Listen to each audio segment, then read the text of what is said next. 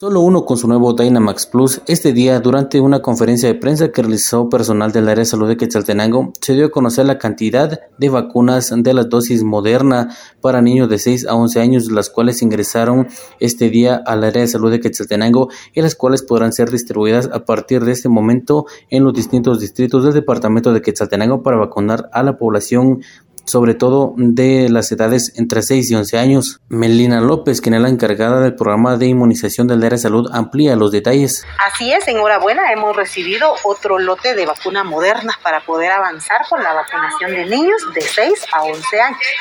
El total de dosis como Quetzaltenango que hemos recibido es de 71.660.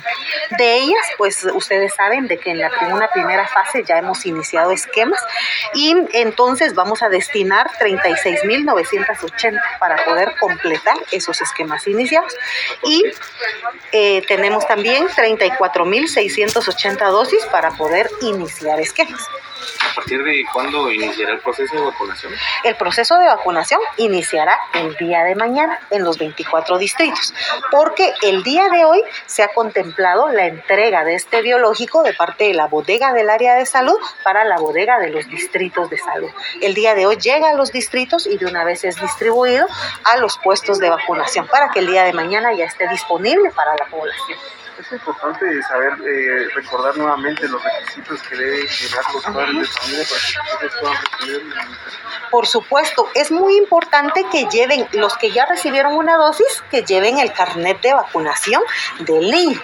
Y los que van a iniciar su esquema, pues que lleven entonces una constancia de nacimiento del niño que incluya el número de CUI, para que entonces se les pueda registrar en el sistema. También el padre o responsable debe de llevar su DPI en físico y debe de leer y firmar un asentimiento informado para que nos pueda dar el aval de poder colocarle la vacuna al niño. Esos serían los únicos requisitos que tienen que llevar.